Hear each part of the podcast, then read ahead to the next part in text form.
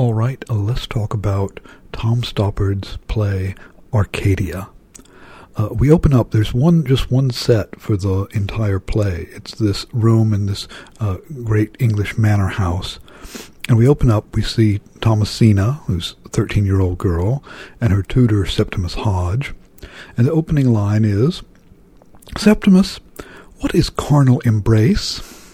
Now, that line always gets a laugh in the theater because you've got a 13 year old girl asking about this, and he comes up with a very funny answer. It's the practice of throwing one's arm around a side of beef. Is that all? No, a shoulder of mutton, a haunch of venison, well hugged, an embrace of grouse, caro, carnis, feminine, flesh. Is it a sin? Not necessarily, my lady, but when carnal embrace is sinful, it is a sin of the flesh. QED. We had Caro in our Gallic wars. The Britons lived on milk and meat. Lacte et carne vivant. I am sorry that that seed fell on stony ground. That was the sin of Onan, wasn't it, Septimus? Yes, he was giving his brother's wife a Latin lesson, and she was hardly the wiser after it than before.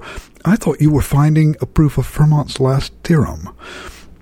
Now, uh, one thing, a couple of things to point out. First of all, th- this dialogue is so quick and so witty. There are a lot of jokes going on here, and uh, kind of uh, uh, it also kind of assumes in the audience uh, at least a, a, passing knowledge with with Latin, uh, with the Bible, with mathematics. it kind of it assumes an intelligent audience, though if you pay attention, it explains most of the, the jokes as you go along. Uh, but also notice that we've introduced carnal embrace, uh, Fermat's last theorem, and just a few lines down, Mr. Chater's poem. Those are three of the main thematic threads that will run through the whole play. Uh, the reason that uh, Septimus wanted her to prove Fermat's last theorem was he wanted time to finish reading this horrible poem that Mr. Chater has written that he's going to be writing, called The Couch of Eros, that he's going to be writing a review of. But also, just from this opening question, you can see that this is a play about about knowledge, about learning things. Uh, it's a teacher and student. And we find out that the rumor has been going around that Mrs. Chater was in the gazebo in carnal embrace. And we also see that uh, Thomasina is a very clever girl indeed. Uh, she calls him out on 2882 I think you have not been candid with me, Septimus. A gazebo is not, after all, a meat larder. I never said my definition was complete. Is carnal embrace kissing? Yes. And throwing one's arms around Mrs. Chater? Yes.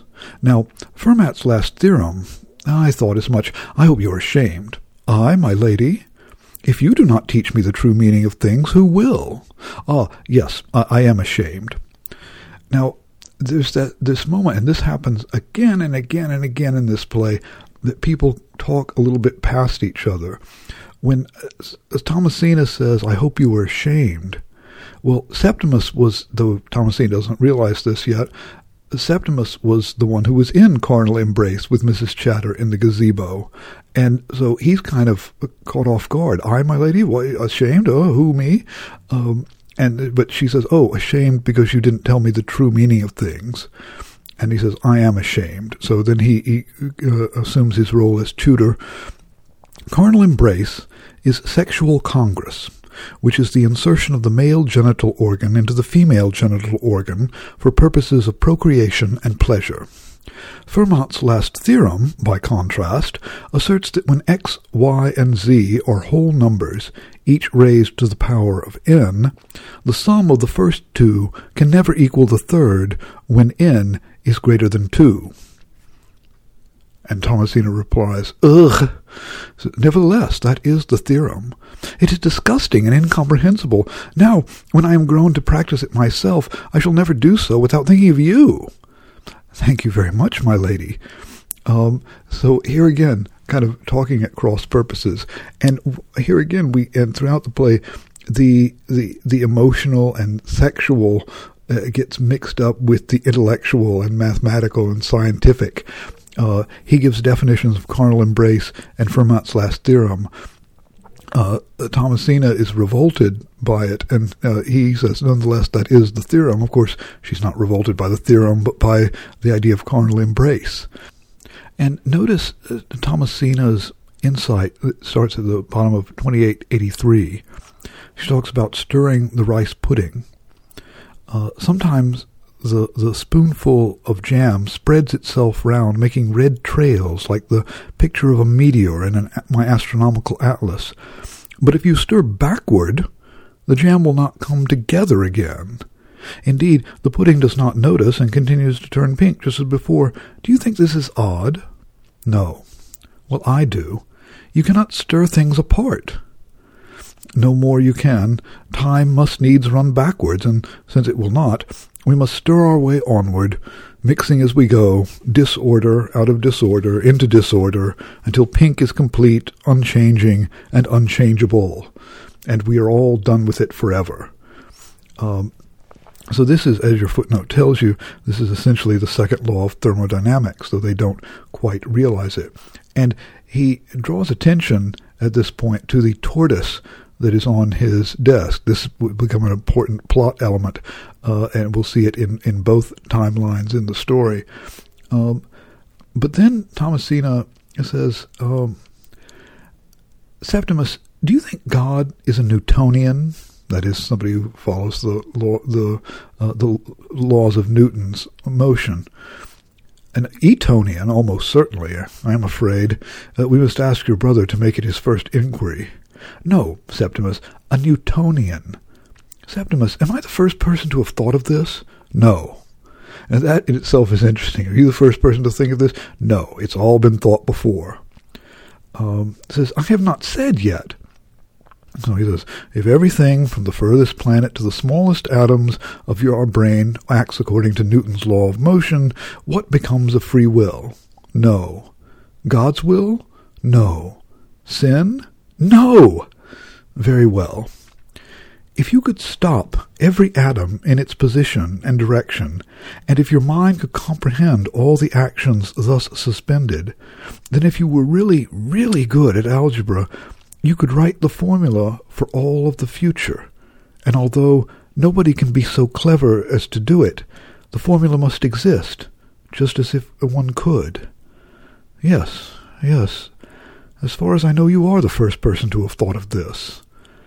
So again, this is a this is a, a very sophisticated thought for a thirteen-year-old girl or thirteen-year-old boy, for that matter, to have. Um, but she's thinking about the idea of predestination and free will. Uh, the idea if you if you could write the formula for it, it, she's related to the ideas he was talking about about free will, God's will, sin, all that is related. But she's thinking about it not in in moral terms, but in purely mathematical terms.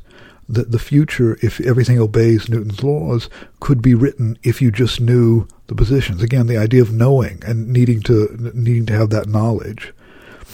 Then she looks at the, Fermat's last theorem and says, the answer is perfectly obvious.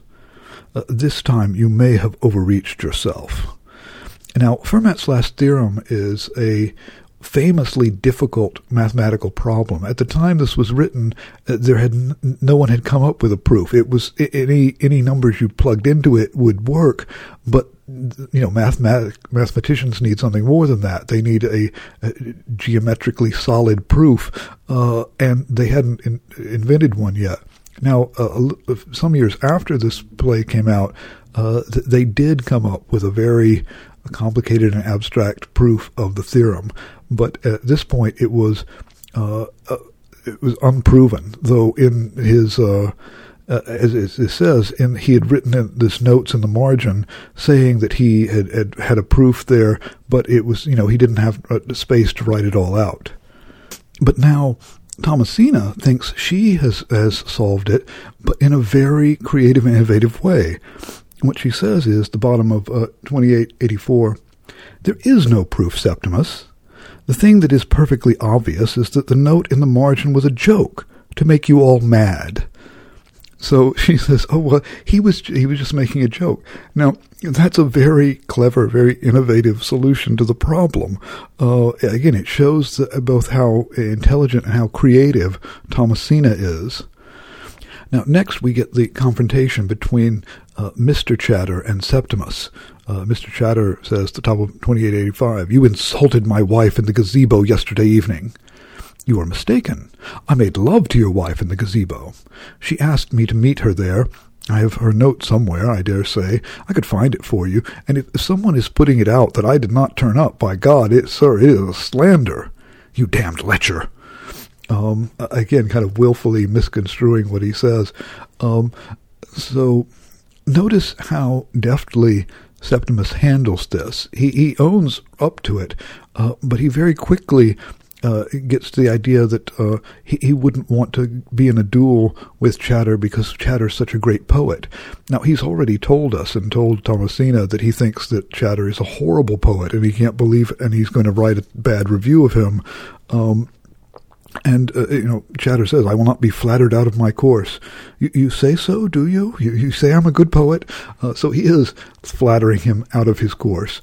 And it turns out that Septimus is going to write a review of Chater's uh, most recent poem, The Couch of Eros, uh, to which uh, uh, Chater asks, Did Mrs. Chater know of this before she, before you? I think she very likely did. There is nothing that woman would not do for me. Now, this is, of course, completely irrelevant to the, the whole point. Uh, Mrs. Chater slept with Septimus because she wanted to sleep with him, but uh, Chater can now uh, make it okay in his mind because he's going to pretend that uh, it was it, she did it too, so that uh, Septimus would write a good review of his poem.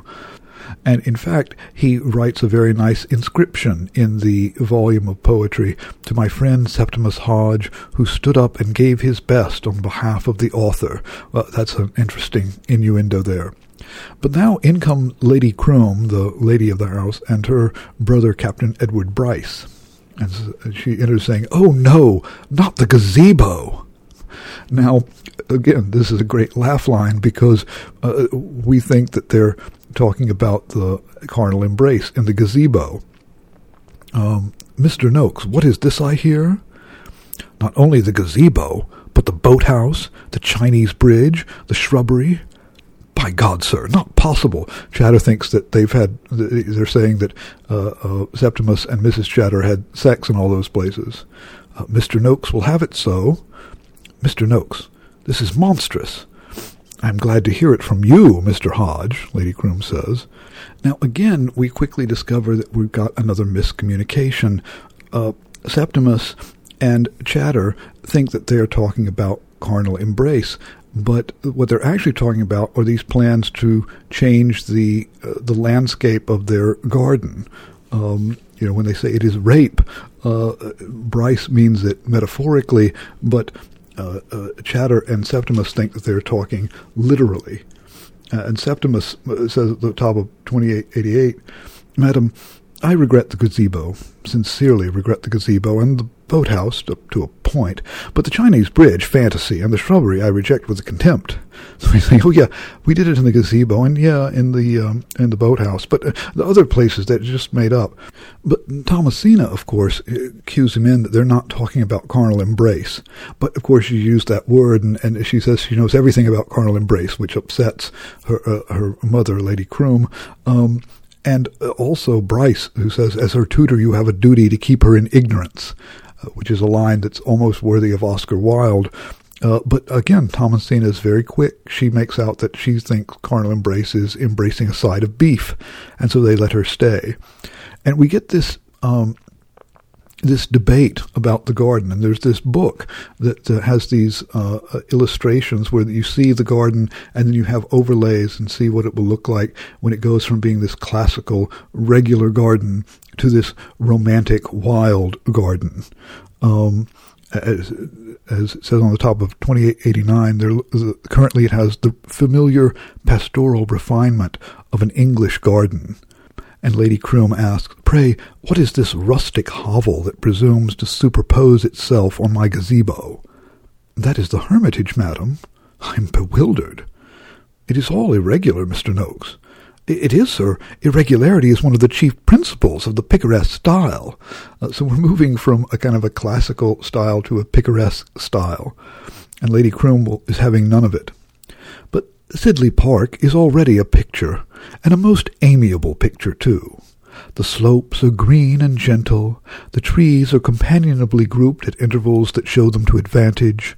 The rill is, uh, is a serpentine ribbon unwound from the lake, peaceably contained by meadows, on which the right amount of sheep are tastefully arranged. In short, it is nature as God intended, and I can say with the painter, Et in Arcadia ego. Here I am, in Arcadia. Uh, now, again, she has this picture, this nature as God intended it. It's kind of ironic since this is a very artificial kind of environment. Um, and she, her Latin, here I am in Arcadia, is what she's saying. This is paradise. Here I am in paradise. Um, and, and Thomasina says, yes, ma'am, if you would have it so. Is she correcting my taste or my translation? Neither are beyond correction, mamma, but it was your geography caused the doubt. He says you're you're not actually in Arcadia. Arcadia is in in Greece. Uh, again, she's she's very quick. Um, but so we end this opening scene. Uh, we hear off stage the sounds of a, a gun, and uh, they mention that uh, uh, Septimus's friend is out hunting, and we end the scene back again with Septimus and Thomasina, and Septimus gives the proper uh, Latin translation, even in Arcadia, there am I. Oh, fooey to death. So the uh, uh, Lady Croom has completely misconstrued that Latin quotation. She's saying, "Oh, here I am in Arcadia, in this paradise." What it actually means, that the original context is that it's death saying, "Even in Arcadia, even a perfect place, death is still there." Uh, so it's almost the opposite of what uh, Lady Croom thought. And again, these kinds of reversals and misunderstandings are central to both the, the plot and the themes of Arcadia. Now, Thomasina makes a little addition to the, the uh, landscape book. She says, I will put in a hermit. For what is a hermitage without a hermit? Are you in love with my mother, Septimus? You must not be cleverer than your elders. It is not polite. Am I cleverer? Yes, much. Well, I am sorry, Septimus. Uh, again, she's very perceptive, and it will turn out that she's quite right about this, that uh, uh, Septimus is in love with Lady Croom. So now the scene changes, and once you know Septimus and Thomasina leave the stage, and in comes Hannah Jarvis. Now, the only thing that lets us know it's present day is the way she's dressed. She's dressed is in contemporary clothes. She's in the same place, but we're in a different time. Uh, and uh, all of the, as the, the stage directions tell you, all of the kind of objects on the table, which will kind of accumulate as the plays goes on, is, are still there. Um, now we meet uh, uh so a whole new set of characters. We've got Hannah Jarvis, who is researching the uh, the estate. Chloe and Valentine are brother and sister, and they're uh, part of the family that owns the estate. And we have Bernard, who is another academic here. And uh, uh, Chloe tells Bernard on page uh, uh 2891 that Hannah is writing a history of the garden. Okay, so now the, the play is kind of doubling back on itself. We, we heard in the first scene the changes that happened in the garden. Now, in the present day, uh, or actually in the 1990s when this was written, uh, we have a woman who's writing a history of the garden. And we also meet a, a third sibling of the family, uh, who's only 15, is Gus, but he never speaks. He, he's, uh, uh he comes in and, and leaves, but uh, uh, we don't really learn a lot about him. notice, again, the, the play points out some of the, the similarities between the, the time periods. there's a tortoise on the table uh, who and his name Valentine's pet turtle or tortoise, and named Lightning, uh, a nicely ironic name for a tortoise. Now, actually, you know, given the fact that tortoises live quite a long time, that could literally be the same tortoise that was there in the opening scene. And we find out, notice too, that uh, Bernard doesn't want Chloe to tell Hannah what his real name is. He's kind of keeping that a secret. Uh, that we find out from their discussions, their their dialogue, that uh, Hannah has written a book on Caroline Lamb, who was the mistress of Lord Byron. And Bernard praises her for that on 2895. Uh, he says, to rehabilitate a forgotten writer, I suppose you could say that's the main reason for an English Don. Not to teach? Good God, no. Let the brats sort it out for themselves. Anyway, many congratulations. Again, a very different attitude towards education and teaching. Uh, but Bernard is interested in Ezra Chater, uh, and he wants to uh, get Hannah, who has been doing research here, to help him find out more about him. Um, and he gets the the inscription uh, that we've seen made in the in the first scene to my friend Septimus Hodge, who stood up and gave his best on behalf of the author. And, and notice he says at the bottom of 2895 that the only other Chater uh, that he found in that period in the um, uh, in the, the, database was a uh, uh, he was a yes, but he wasn't a poet like our Ezra. He was a botanist who described a dwarf dahlia in Martinique and died thereafter being bit by a monkey. That's a great, uh, a great, he died after being bit by a monkey. And Ezra Chater, uh, well, he's interested in finding out about him. And of course, this scene has another misunderstanding. This one is, is engineered by Bernard by not telling his name. Eventually, uh, Chloe comes in and uh, mentions it and uh, uh, lets Hannah know that this is a man who wrote a very scathingly negative review of her book. Uh, that he's just praised. Now, notice how that is an exact echo of the situation in the first scene, where Septimus is writing a very negative review of Chater's poem. And we find out that the book that Hannah is writing is about the Sidley Hermit. Uh, he's uh, at the top of 2898 He's my peg for the nervous breakdown of the romantic imagination. Uh, I'm doing landscape and literature, 1750 to 1834. What happened in 1834? My hermit died. Of course. What do you mean, of course? Nothing. Yes, you do. No, no. However, Coleridge also died in 1834. So he did. What a stroke of luck. Thank you, Bernard. Uh, so there's this little moment where they're actually helping each other out. Uh, but this Sid- Sidley Hermit, uh, we've seen the Sidley Hermit is just something that uh, Thomasina invented and drew in there.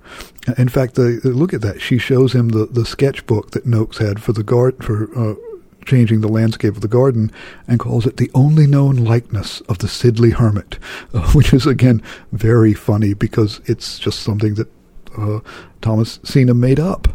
And Hannah is also commenting on the transformation of the garden and what it means thematically and symbolically, uh, the before and after. This is how it all looked until, say, 1810. Smooth, undulating, serpentine, open water, clumps of trees, classical boathouse. Lovely. The real England. You can stop being silly now, Bernard. English landscape was invented by gardeners imitating foreign painters who were evoking classical authors.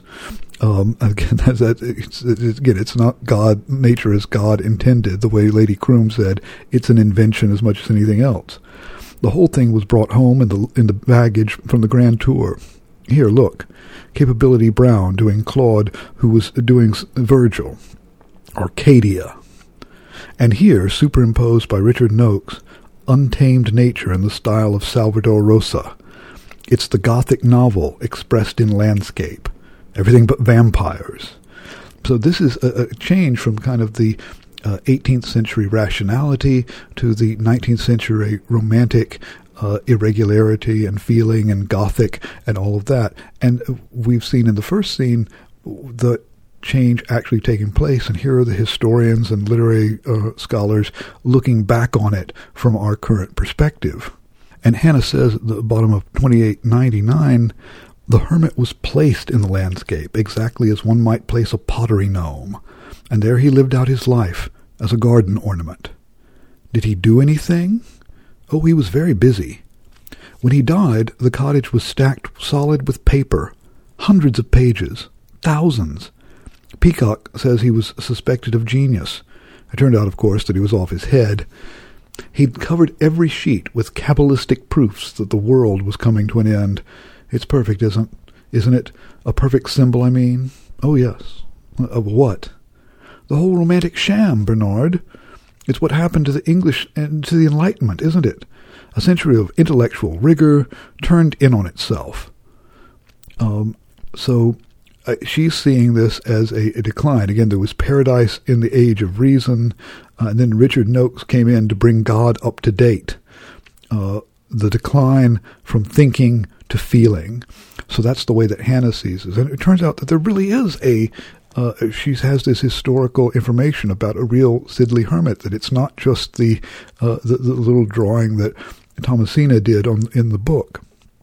Now, it turns out that all the, the papers that the Sidley Hermit wrote on these Kabbalistic proofs was burned. They, they made a bonfire of it. But then uh, uh, in, in 2900, Bernard asks if you come across Byron at all.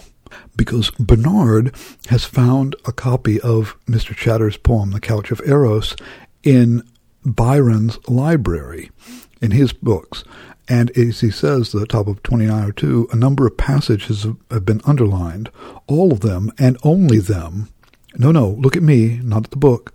All the underlined passages, word for word, were used as quotations in the review of the Couch of Eros in the Piccadilly Recreation of April 30th, 1809. The reviewer begins by drawing attention to his previous notice in the same periodical of The Maid of Turkey. The reviewer is obviously Hodge. My friend Septimus Hodge, who stood up and gave his best on behalf of the author. That's the point. The Piccadilly ridiculed both books. Uh, so he thinks that the author of those reviews has to be Byron. And notice Hannah makes the assumption, turns out correctly, that it was Septimus Hodge who wrote them. Uh, but then Bernard says, yeah, but they're not nice reviews. Why would he write a nice thing in the book to somebody who was trashing his book? Um, and says there are three documents that were survived in the book, three little letters.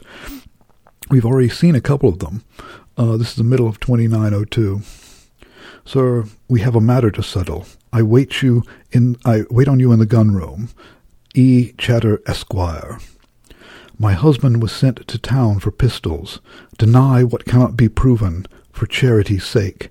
I keep my room this day. Unsigned. Sidley Park, April 11th, 1809. Sir, I call you a liar, a lecher, a slanderer, and the, uh, and the press of a thief, uh, uh, a thief of my honor. I wait upon your arrangements for giving me satisfaction as a man and as a poet. E. Chater, Esquire. So the first one we, we saw was the note that Chater wanted to meet with uh, Septimus. The second one is from Mrs. Chater, though it's unsigned. And the third one we haven't seen yet, but it sounds like that uh, Chater is calling out Septimus and wants to have a duel with him. But because Bernard found this book in Byron's library, he believes that Byron killed Chater. And they said, well, there's no, there's no idea that uh, Byron was ever even here.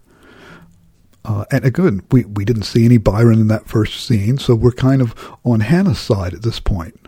Now, it's going to turn out that uh, it is actually true that uh, Byron is there. He was a, a, school friend of Septimus Hodge. They went to the same school together, same college together. Notice just the, at the end of the second scene, Chloe says to Hannah, My genius brother will be much relieved. He's in love with you. I suppose you know. That's a joke. She's thinking about the way Valentine calls her fiancée, though they're not really interested in each other. It's not a joke to him. Of course it is. Not even a joke. How can you be so ridiculous? Gus enters from the garden in his customary silent awkwardness. Hello, Gus. What have you got? Gus has an apple, just picked, with a leaf or two still attached. He offers the apple to Hannah. Oh, thank you. Chloe, leaving, says, Told you. Thank you. Oh, dear. So it turns out that it's not the Valentine, again, a misunderstanding. It wasn't Valentine she was talking about, it was Gus. Gus has a crush on Hannah, and he gives her an apple. Now, of course, the apple is wonderfully symbolic. We've got the apple, the the the fall, the Garden of Eden. Uh, it also relates to Newton. Uh, there's the the apocryphal story that Newton got the idea for his laws of motion when he saw an apple falling from a tree, uh, and so the, the the notice that the the apple kind of brings together both the kind of scientific and the uh, the ideas about fate and free will, and the ideas about carnality, carnal embrace, and and uh, sins of the flesh. All of that kind of comes together in that one little symbolic gesture where he gives Hannah the apple. Now, scene three, we're back in the past, back in the 1800s, and again, a lesson with Septimus and Thomasina. This time she's doing a, a translation from Latin into English. Uh, but also she's trying to figure out who it who it's about. But she mentions Lord Byron, and she says, uh, "Mama is in love with Lord Byron." Yes, nonsense. Uh, it is not nonsense. I saw them together in the gazebo.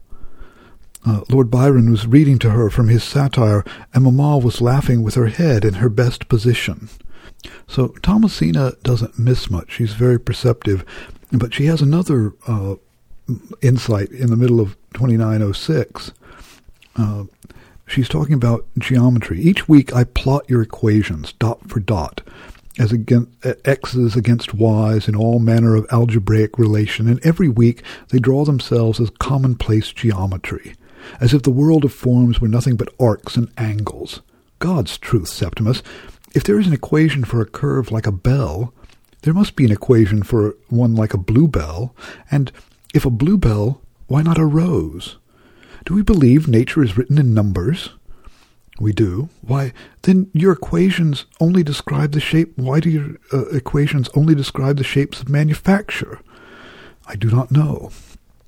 So she's impatient with geometry. She points out that all this algebra and geometry it, it, it, doesn't describe the the irregularity of the real world. Um, and uh, Thomasina says the you know we uh, we must work outward from the middle of the maze. We will start with something simple. She picks up the apple leaf. This is the apple that uh, Hannah got from uh, uh from Gus that was left on the table and is now picked up by Thomasina in the earlier time period.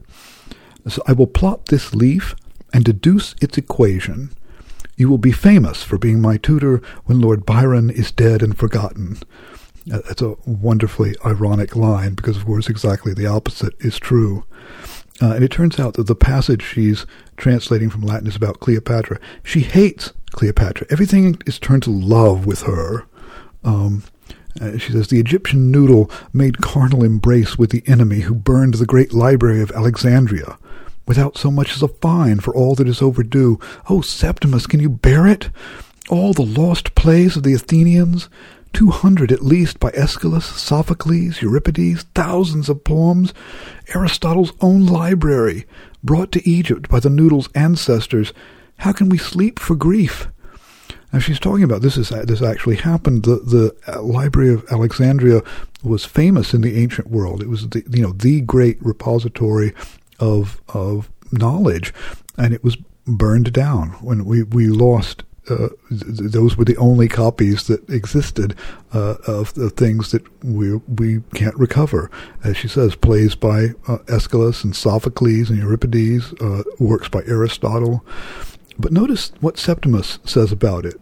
We shed as we pick up, like travelers who must carry everything in their arms, and what we let fall will be picked up by those behind. The procession is very long, and life is very short. We die on the march, but there is nothing outside the march, so nothing can be lost to it. The missing plays of Sophocles will be turned up piece by piece, or be written again in another language. Ancient cures for diseases will reveal themselves once more. Mathematical discoveries, glimpsed and lost to view, will have their time again. You do not suppose, my lady, that if all of Archimedes had been hiding in the great library of Alexandria, we would be at a loss for a corkscrew. So he's has a very kind of sanguine uh, attitude about this, that the kind of inevitability of progress. Uh, notice this is the opposite of what Thomasina said about stirring your rice pudding. You can't stir it backwards. uh, he's seeming to suggest that you can, that you know all of those lost things will be recovered. Um, it's two very different attitudes about things. Now we also discover in this scene how uh, Byron came to be in possession of uh, Septimus's copy of the Couch of Eros. Lady Croom wants to give it to him. She kind of sweeps in uh, and, and uh, uh, takes it. This is on page 2909. Uh, so now we've, we've set up, there's going to be this duel between Septimus and Chater. Chater has uh, learned that uh, Septimus wrote that ba- first bad review about his book. So notice that we uh, are able to put together the pieces of what's happened here in a way that the people in the present simply can't. They don't have all the information. We get to see these events unfold and understand why they happened, but we also understand how the people in the present uh, would misunderstand them. Now, scene four, we're back in the, our, our, present uh, day period, and we have Hannah and Valentine. Hannah is reading something that Thomasina wrote in the margins of her mathematics textbook. I, Thomasina Coverley, have found a truly wonderful method whereby all the forms of nature must give up their numerical secrets and draw themselves through number alone. This margin being too mean for my purpose, the reader must look elsewhere for the new geometry of irregular forms, discovered by Thomasina Coverley. Uh, and we hear this piano playing. Now, we heard a piano in the previous scene. Uh, this is another one of these ways that the, the, the past and the present are linked together by these various motifs. Uh, and Hannah is asking Valentine. Valentine's a biologist, and he's doing a mathematical study of the population of grouse on the, uh, the on his estate. Um, and she's looking, you know, what does this mean? Asks him. He says, well, it's an iterated algorithm. What's that? Well, it's Jesus. It's an algorithm that's been iterated. Uh, how I, you know, how, how, do you explain it? Uh, he says she's, she's feeding the solutions back into the equation and then solving them again. Iteration. Uh, so you get one number and you feed that number back into the equation and you do that thousands and thousands of times. Uh, and, and, that's how you, you know, that's an iterated algorithm. Um, he says it's the technique I'm using on my grouse. And look what Valentine says at the bottom of 2911. When your Thomasina was doing maths, it had been the same maths for a couple thousand years, classical, and for a century after Thomasina. Then maths left the real world behind, just like modern art, really. Nature was classical, uh, was classical. Maths was suddenly Picasso. But now nature is having the last laugh. The freaky stuff is turning out to be the mathematics of the natural world. Uh, now notice that this is a parallel with the change in the garden from the classical landscape to the irregular romantic landscape. He's saying math had a similar translation. It was classical, it was Newtonian, and then suddenly it became chaotic and modern, like Picasso. Uh, so we're seeing again these thematic uh, uh correspondences in the in the play. And Valentine says that he and uh, uh Thomasina are essentially doing the same thing from two different points of view. The top of 2912. She started with an equation and turned it into a graph. I've got a graph, real data, and I'm trying to find the equation which would give you the graph if you used it, it used it the way she's used hers, iterated it. Um, so this is almost literally showing how the, the two time periods are mirroring one another. And what uh, Valentine's talking about is is uh, chaos theory. Uh, the mathematic these iterated algorithms are a way of describing the irregularities of nature in a mathematical way that is radically different from the Newtonian mathematics that Thomasina was complaining about. But it's very difficult for Valentine to find the right equation. He says it's like a piano in the next room. It's playing your song, but unfortunately it's out of whack. Some of the strings are missing, and the pianist is tone deaf and drunk. I mean, the noise. Impossible.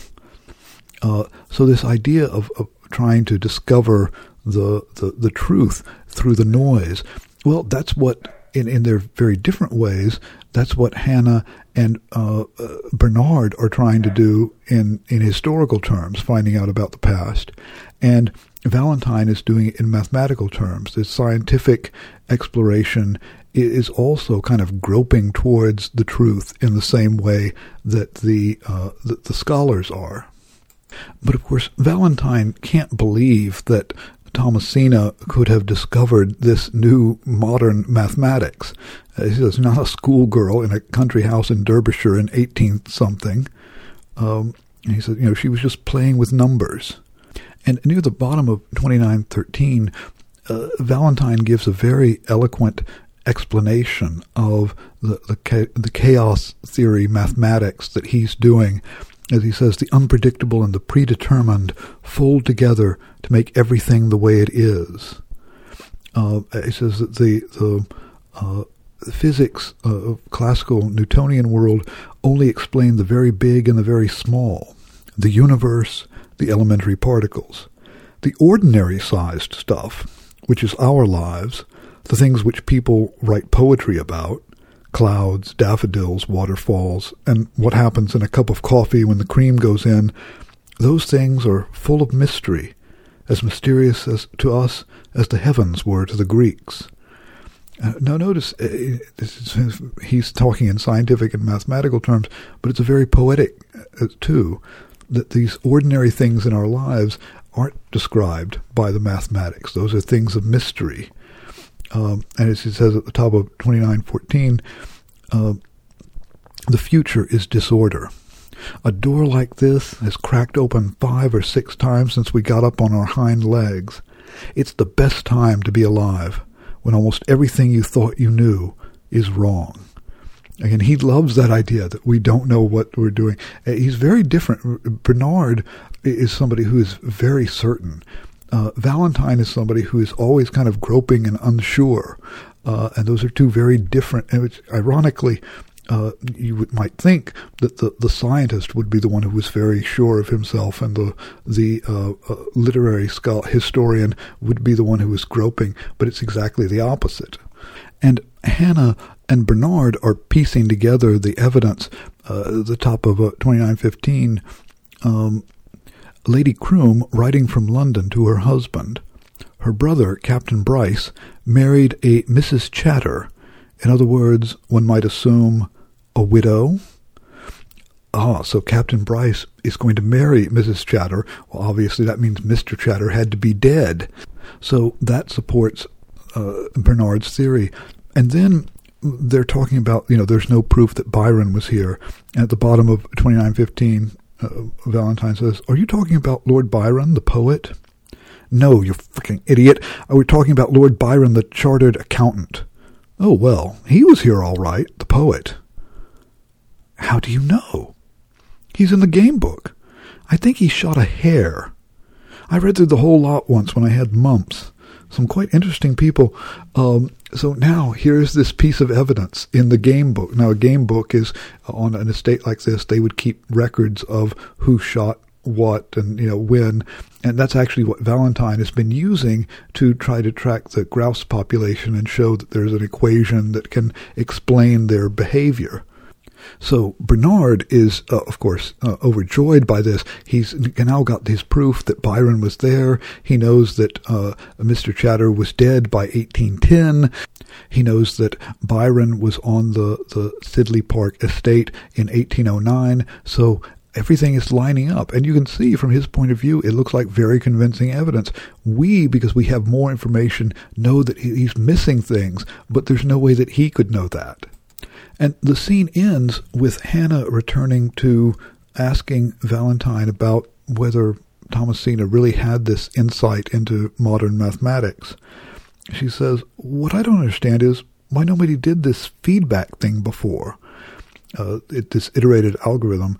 It's not like relativity. You don't have to be Einstein. You couldn't see to look before. The electronic calculator was the telescope, what the telescope was for Galileo. Calculator? There wasn't enough time before. There weren't enough pencils. He flourishes Thomasina's lesson book. This took her, I don't know how many days, and she hasn't scratched the paintwork. Now she'd only have to press a button, the same button over and over, iteration, a few minutes. And what I've done in a couple of months with only a, a, a pencil, the calculations would have taken me the rest of my life to do again, thousands of pages, tens of thousands, and so boring. You mean? She stops because Gus is plucking Valentine's sleeve. Do you mean? All right, Gus, I'm coming. Do you mean there was on, that was the only problem? Enough time and paper and the boredom? Uh, and she says, No, I'm saying you'd have to have a reason for doing it. Uh, Gus runs out of the room, upset. He hates people shouting. I'm sorry. Valentine starts to follow Gus. But anything else? Well, the other thing is you'd have to be insane. Well, who do we know who was insane, who wrote thousands and thousands of pages of Kabbalistic equations? Uh, the, the Sidley Hermit. So somehow we now we've got a mystery. We don't know what happened in the past. Uh, we're trying to put the pieces together and not understanding how they fit. Uh, so much of this play is, is like that, where we see, and sometimes we think we know, and then we get uh, uh, new information changes it. It's very much about the process of of discovery and understanding and seeing how things fit together. Uh, it's, it's, it's a very intellectually satisfying play in in that way. Well, that's the end of Act One. We'll wrap up with Act Two next time, and I'd like you to pay particular attention to the very long final scene of the play, because unlike uh, so far and through the, next couple of scenes, uh, the the play kind of ping pongs back and forth from the past to the present, past to the present. But in the final scene, the past and the present merge together on stage. We see all of it kind of it's kind of mixing together. And think about why that happens, why the play is doing that, and how it reveals more of these correspondences between the past and the present. So, thank you for your attention, and we will discuss the end of Arcadia next time.